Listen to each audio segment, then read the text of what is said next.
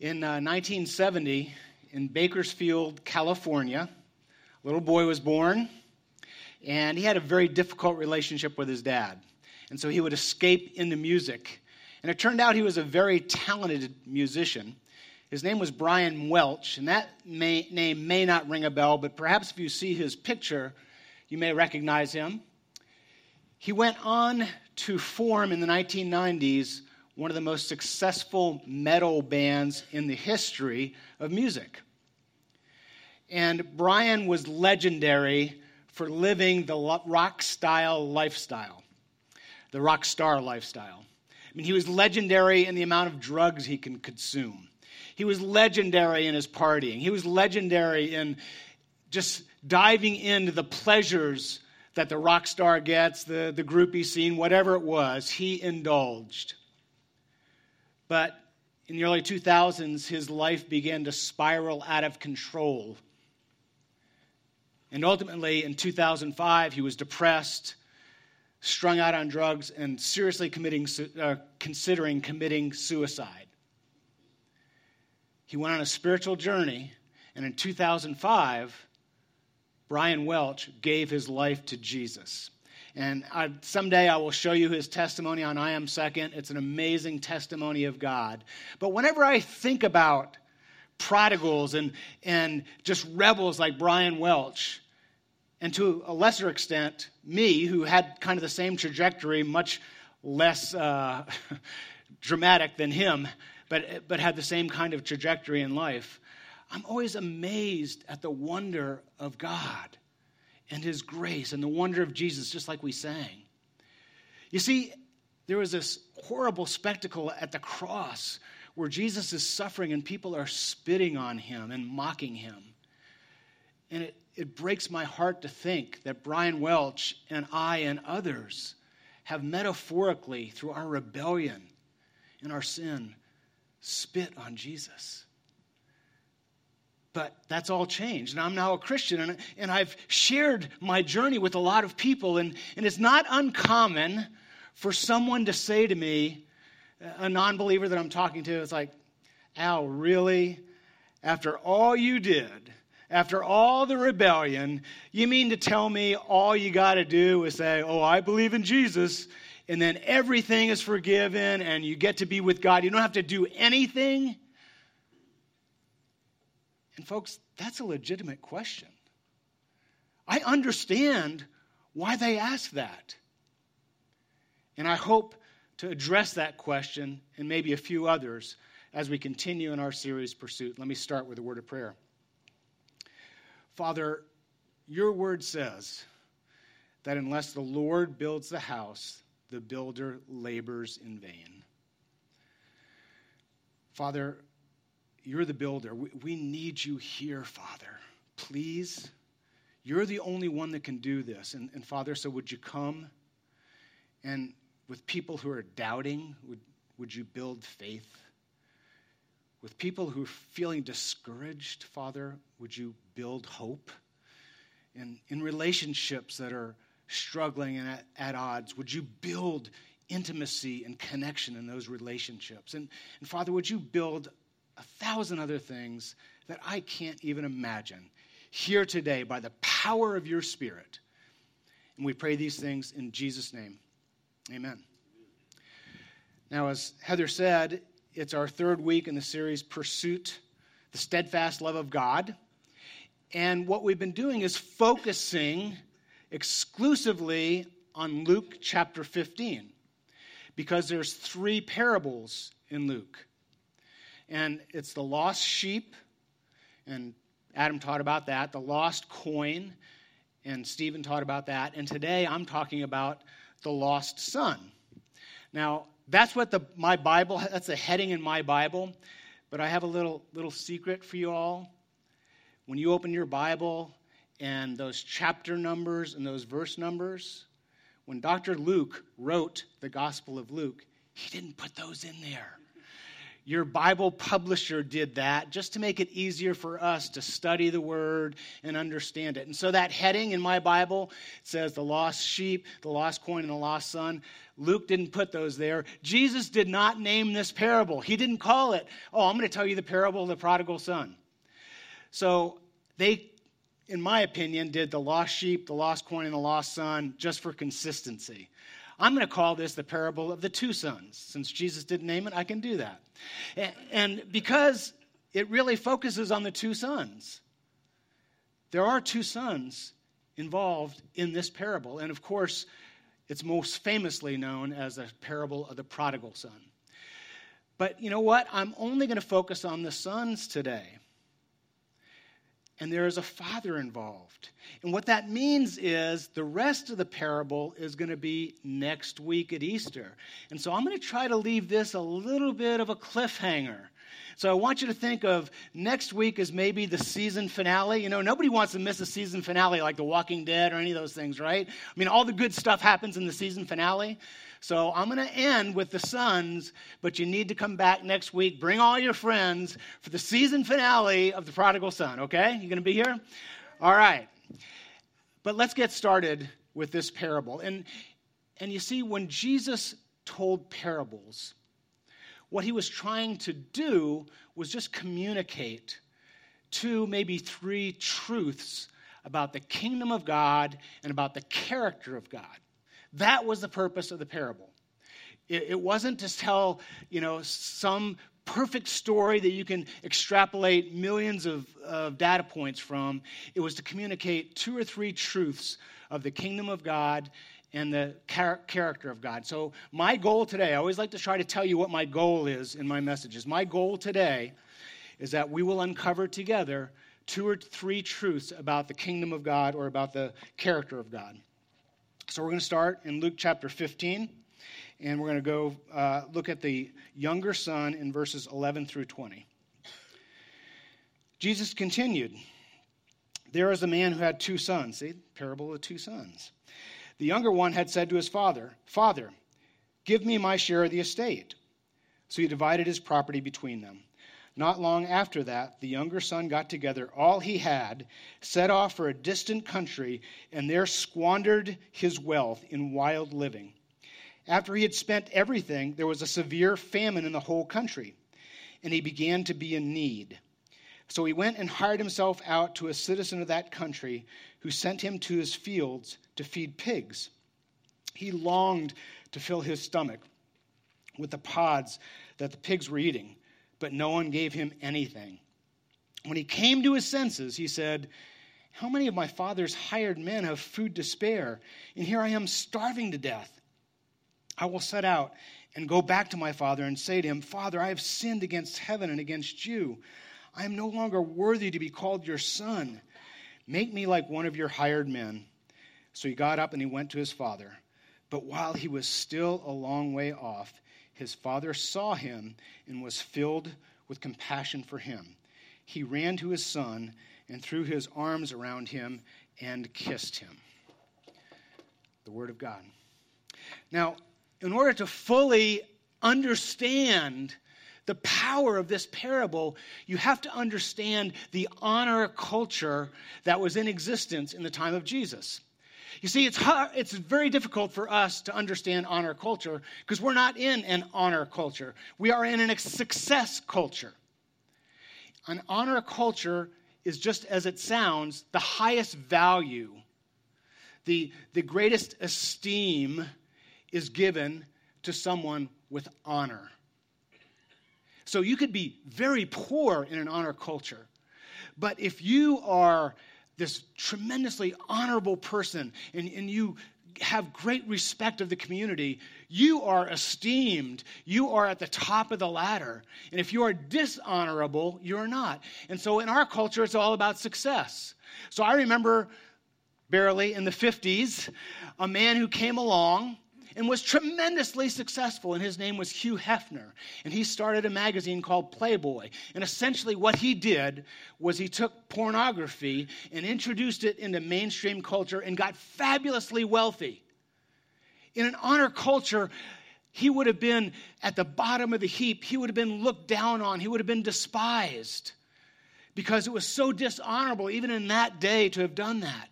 But in our culture, because he was incredibly successful, by most people, he was esteemed and looked up to. And so you see the difference between an honor and a success culture. It's hard for us to grasp an honor culture because we've lived our whole lives in this success culture. And if somebody's a little dishonorable, eh, that's sort of overlooked. Not in this culture in this day. And so when Jesus is talking to the Pharisees, remember, we've looked at the other two parables. His audience are the Pharisees, the super religious, hardcore, judgmental guys, and the tax collectors and the prostitutes and the thieves. So that's his audience. And they all have been totally immersed in the honor culture. And so he begins this parable with an unthinkable thing a total dishonor of the father. And so it was incredibly important in this day and age for personal honor, but also for family honor. You, your whole future in life dealt with whether you had honor and whether your family had honor. And so he begins with the most dishonorable thing he can think of. The young son comes to his dad and wants his inheritance. What he's really saying, folks, is basically, you know, Dad, I was hoping you'd die before now, but since you didn't, Give me my inheritance now. I've always wanted my inheritance. I don't really want a relationship with you. I want your stuff. And that is such a personal insult that that crowd would have gasped. They, they could not have comprehended this amount of dishonor. But then he compounds it by going away. And so now everybody knows what's happened because the son has taken a third of the estate. See, back in this day and age, the older son got two thirds of the estate, the younger son got one third. They didn't have cash in the bank. They would have had, would have had to liquidate or send him off with sheep and other, you know, animals. And so now the whole community knows. And I can imagine they were just shocked, everyone there hearing this parable, because they would have understood that this father really would have only had two choices to kill his son or to disown him. Now, if you want to have some concept of the honor culture, I, I got it recently. I read a book called Seeking Allah Finding Jesus by Nabeel Qureshi, a great book about an Islamic man in, in college who seeks after Allah, wants to be more committed to his faith, and ends up becoming a follower of Christ. And what he says in there, he discusses this honor culture. When he was in college and he was looking at questions of his faith and seeking Allah, he said, I couldn't even tell my father because it would have been so dishonorable. It would have been such an insult to my dad for him to know that I was looking at questions of faith. Because what it would have communicated to him is, Dad, I don't believe you. I'm not sure you're telling me the truth about the most important issue in the world, my faith. He said he had to hide it from his family that he was even looking at his faith because it would have been so such an insult and his father he felt would have had to disown him. And that is the honor culture. And you get some idea reading that book about even a modern day muslim. And and it turns out that in some muslim countries if someone converts to christianity the father is duty bound to go and kill his child. And that has happened in many muslim countries so perhaps that gives you an idea of the seriousness of this honor culture. And so the young son goes off. And then Jesus piles it on, doesn't he? He says, and not only that, he's talking to a bunch of Jews. He said, after he spiraled out of control, he, he ended up working for a guy and slopping pigs. This would have been the most disgusting thought to a Jew. The pig was the most unclean animal. This would have been the most humiliating thing any Jew could do was to get down and and spend time and clean and feed pigs. So now Jesus has really piled it on. But, but I want to step back a moment now and just look at the younger son, what's going on in his life. As we know from the story, and we, we've all heard it before, his life is spiraling out of control, isn't it? He's losing everything. He's ending up working in this pig farm. And what I want to suggest to you is that this isn't something unique to this prodigal son. What I want to suggest is this happens to everyone who pursues the gods of this world and rejects the one true God. And where do I get that principle? I get it from Psalm 16:4, and I think we have it here today. This is one of the truest things I know, sadly, because I experienced it. The sorrows of those will increase who run after other gods. And so every culture offers gods. Most of the time, the gods are the same throughout the centuries the gods of money, materialism, success, pleasure in all its various forms. And you think that those are going to satisfy. And that's what I did. I thought they were going to satisfy, and I ran after those things. But inevitably, without question, everyone who does, their sorrows increase. Because this is what the Word of God says. Think of it this way. You know, when, when Brian Welch or me when we were pursuing the gods of this world and, and money and pleasure and all those things, God didn't say, you know, that Al, he's so arrogant. I'm just going to slam him. I'm going to make him unhappy. That isn't what happened, I don't believe. It's more that this is woven into the fabric, the very fabric of the universe. Think of gravity as an example, okay? Let's say someday I get so arrogant and full of myself, I go to the top of you know, some 20 story building. I said, you know what? I'm Al Hassler. I'm going to fly. You know, I'm going to, I'm just going to go out there and do my thing and fly. And I jump off that 20 story building. Now, God isn't there watching and say, you know what? I'm angry at Al for being so arrogant. I'm going to slam him to the pavement. But what happens? I slam to the pavement because gravity is just a reality, a truth it is woven into the fabric of this universe, and so is this principle. And that's why I don't have to wonder if the latest Hollywood person who's in the news for sleeping around and drugs and money and possessions, I don't have to wonder if Paris Hilton or Kim Kardashian or Charlie Sheen, if they're happy. Of course, they're going to say they're happy. If you would have talked to me when I was 37 years old, living this way, I would have said, Yeah, man, I've got it all. I've got everything money, material possession, pleasure, women, every, I've got it all. Of course, I'm happy. But I wasn't. I was spiraling out of control. The sorrows of a man will increase who runs after other gods. You cannot avoid that. But there's another truth that was going on in the prodigal son. The scripture says he came to his senses. For me, it was like there was nights, many nights, I would just be crying and saying, There's got to be more than this.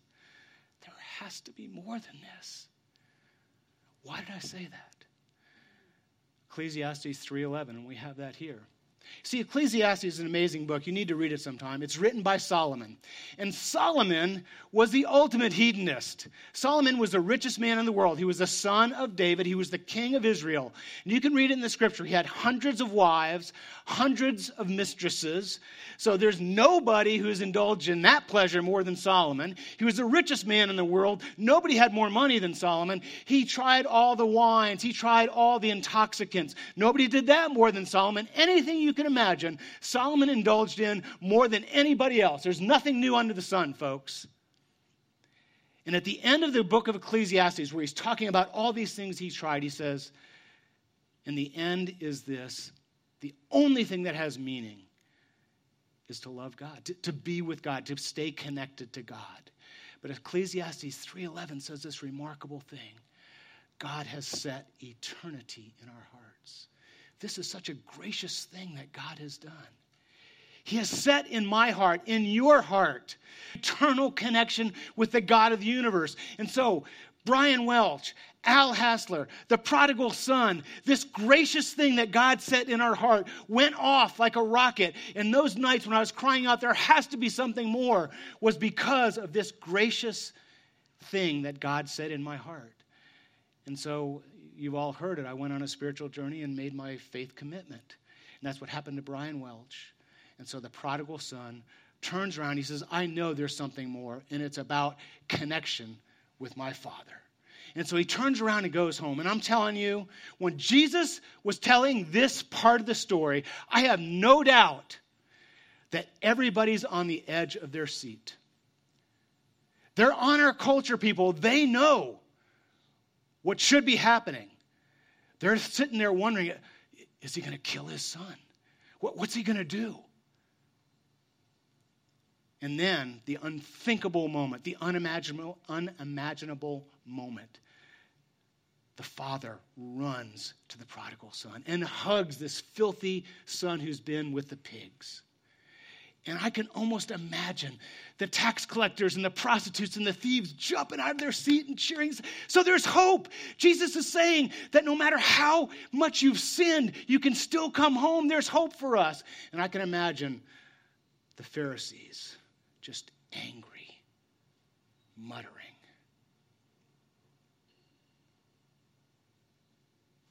And I think Jesus knew that too. Because you see, if this was just about grace to those who sin, there would only need to be one son in this parable. But there are two sons. And what is going on with the second son? He hears the commotion at the house, and this is what the Bible says in Luke 15, beginning at verse 28. He understands there's a party going on the older brother became angry and refused to go in. So his father went out and pleaded with him. But he answered his father, Look, excuse me, but he answered his father, Look, all these years I've been slaving for you and never disobeyed your orders. Yet you never gave me even a young goat so I could celebrate with my friends. But when this son of yours, notice that, he can't even say, My brother. Why can't he say, This is my brother? What's he done? He's disowned him. He is part of the honor culture. He's already disowned this kid. That's it. This isn't my brother anymore. But when this son of yours, who has squandered your property with prostitutes, comes home, you kill the fattened calf for him? My son, the father said, You are always with me, and everything I have is yours. But we had to celebrate and be glad because the brother of yours was dead and is alive again. He was lost and is found.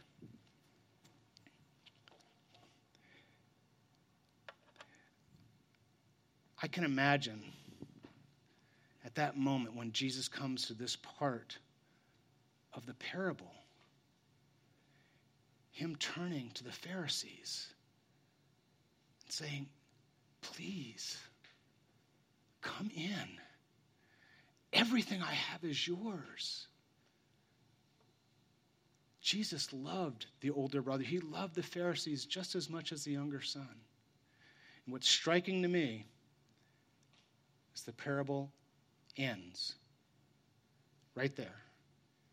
And we never know how the older brother responds.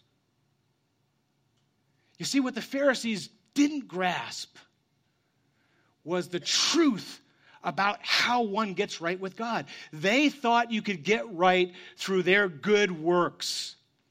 They thought they could earn their way to God. They thought they were better than the younger son.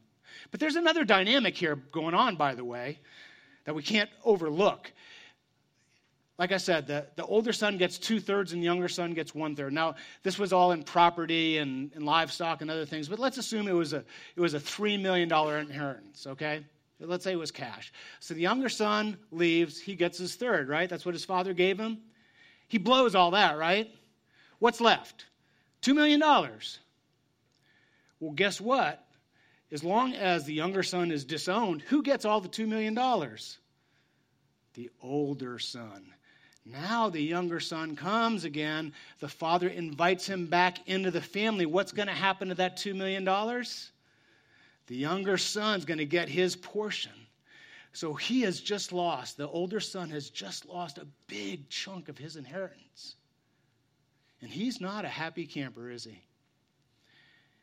He didn't understand the truth that everything, when you are, belong to God, you have access to everything in the universe. And he also didn't understand that his righteousness was insufficient to get him right with God. And this is set out very, very clearly in Ephesians 2 8 and 9. And I love these verses because this is the essence of the gospel. For it is by grace you have been saved through faith.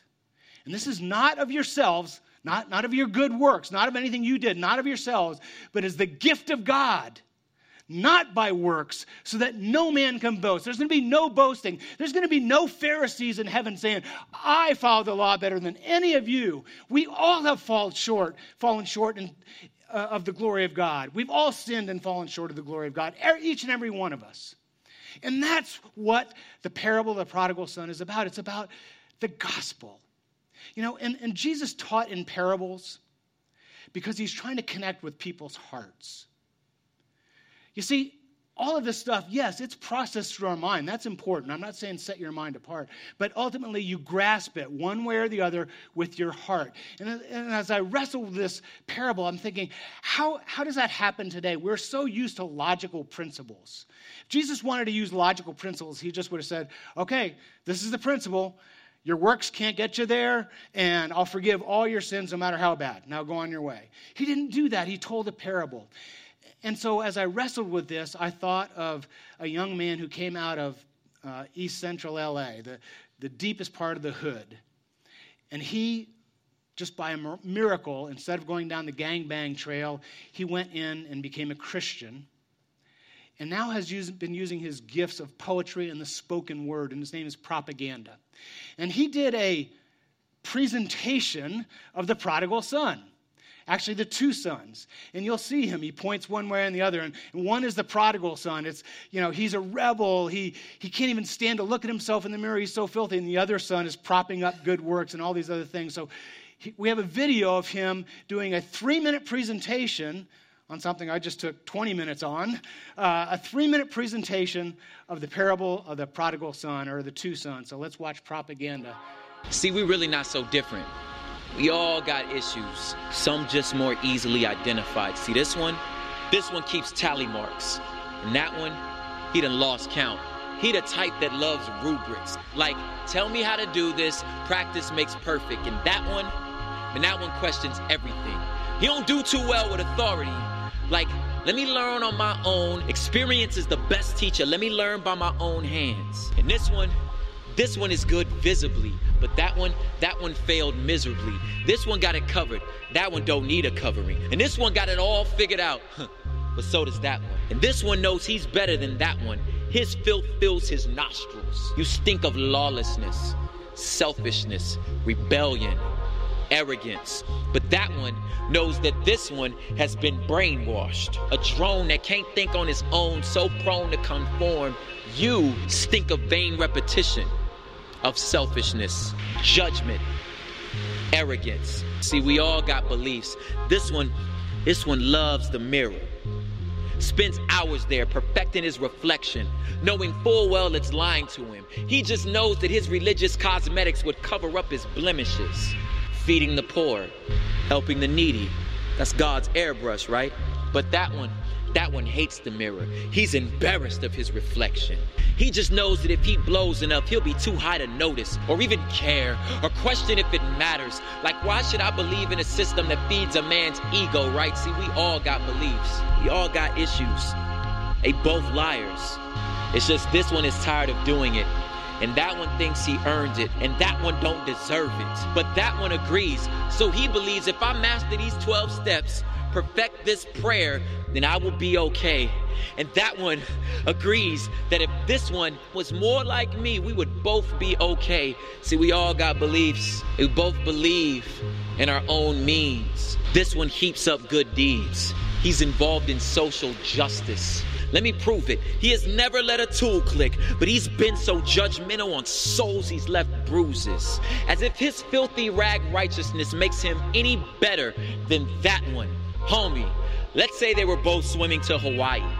And this one, this one made it 10 miles. And that one, he made it one. They are both equally dead.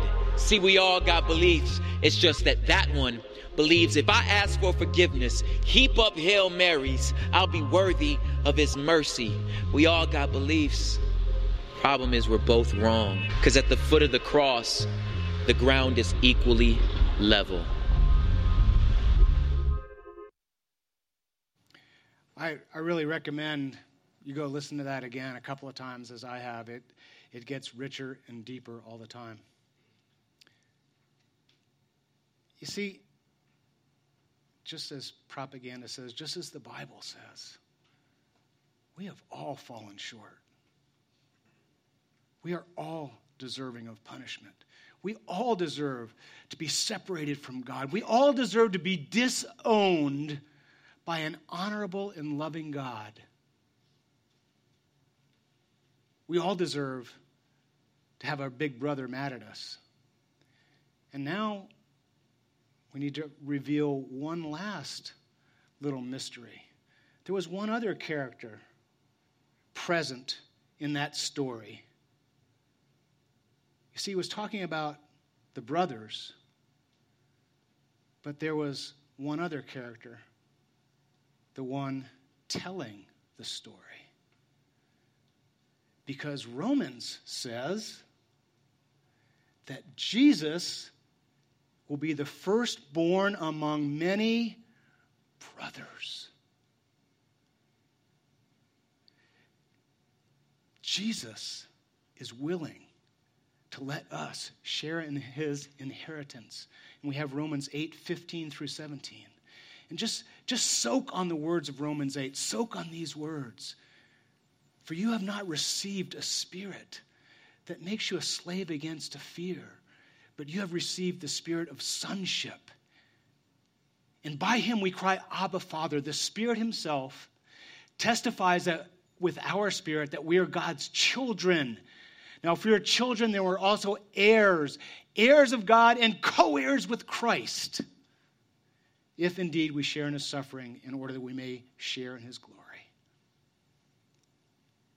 Jesus invites you, he died for you. When you turn around and come home, he isn't there saying, I don't know them. That's not my brother. He's saying, Father, forgive them for they have, don't know what they've done, and I've paid the price. Let them in and be co heirs of the universe with me. So, my prayer for all of us, all of us prodigals, is that we will turn around and run into the loving arms of our loving Father and our perfect big brother, Jesus. Let's pray. Father, thank you for your word. Father, I, I can't thank you. Words just uh, fail me when I try to thank you for, for loving me even when I was rebelling and even when I was a prodigal son. And Jesus, Jesus, the big brother I, I never had on this earth, and, and the big brother that I, I love so much, I'm sorry, Jesus, for, for what I did. But I'm so grateful that you've invited me back into the family, that you paid the price so that I could come back into the family. And my prayer, Father, my prayer, Jesus, is if anyone here hasn't turned and, and come back into the family, that they will do that today and get to know the loving Father and the big brother. And it's in my big brother's name I pray. Amen.